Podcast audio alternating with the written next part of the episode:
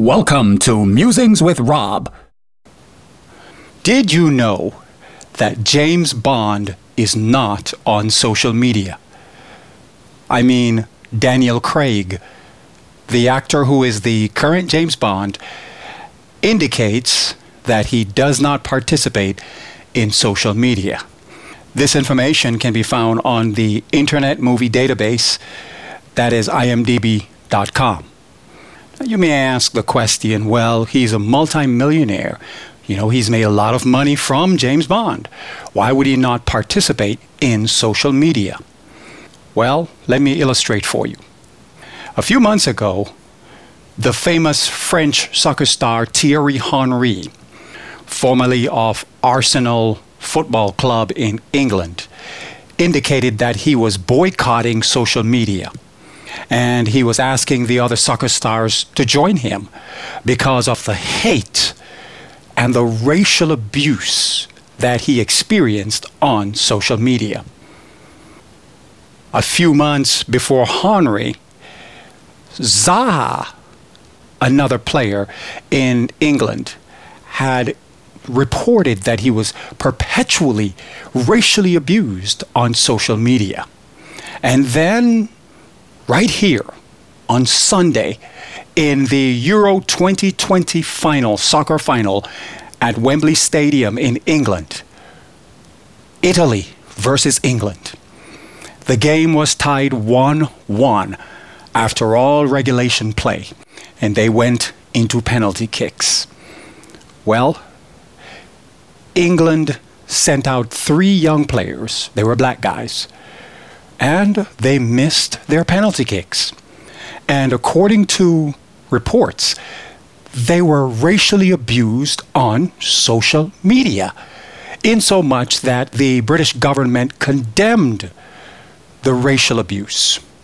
And the local authorities promised that they would do an investigation. The question of social media having become a platform through which racial abuse exists is a reality of our time. And it is a pressing matter that has to be addressed. Now, I do understand that when Zuckerberg created Facebook, you know, he never fathomed that it would have become a platform of hate, a platform of, of, of such, such division and such negativity. They never fathomed it.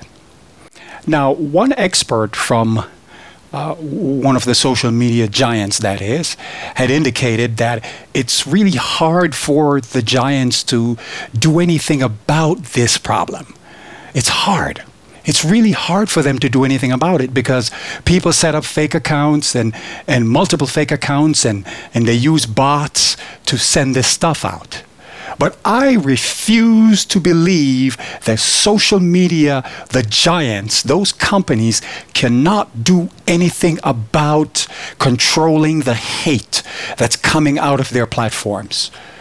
It is sort of like an automaker basically finding a defect in their car and then telling the world that they are powerless. They don't know how to fix it.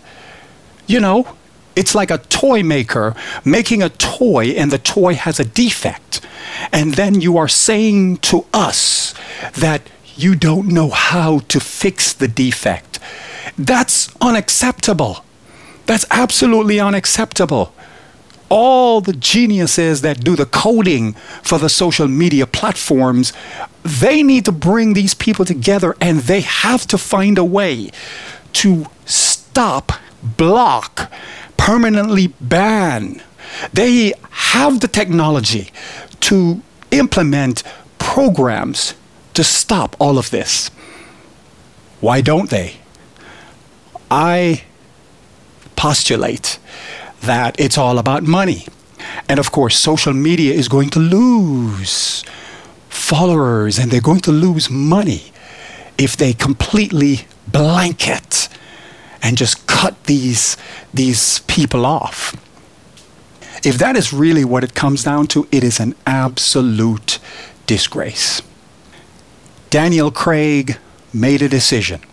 he does not participate in social media. And listen, the soccer stars, the other celebrities, people are going to have to make a decision as to how much they want to continue to subject themselves to hate. Again, we live in a world in which the technology does exist, in which they can do something to correct this problem. What do you think? Thank you for listening. You have been listening to Musings with Rob. Please join us again next time.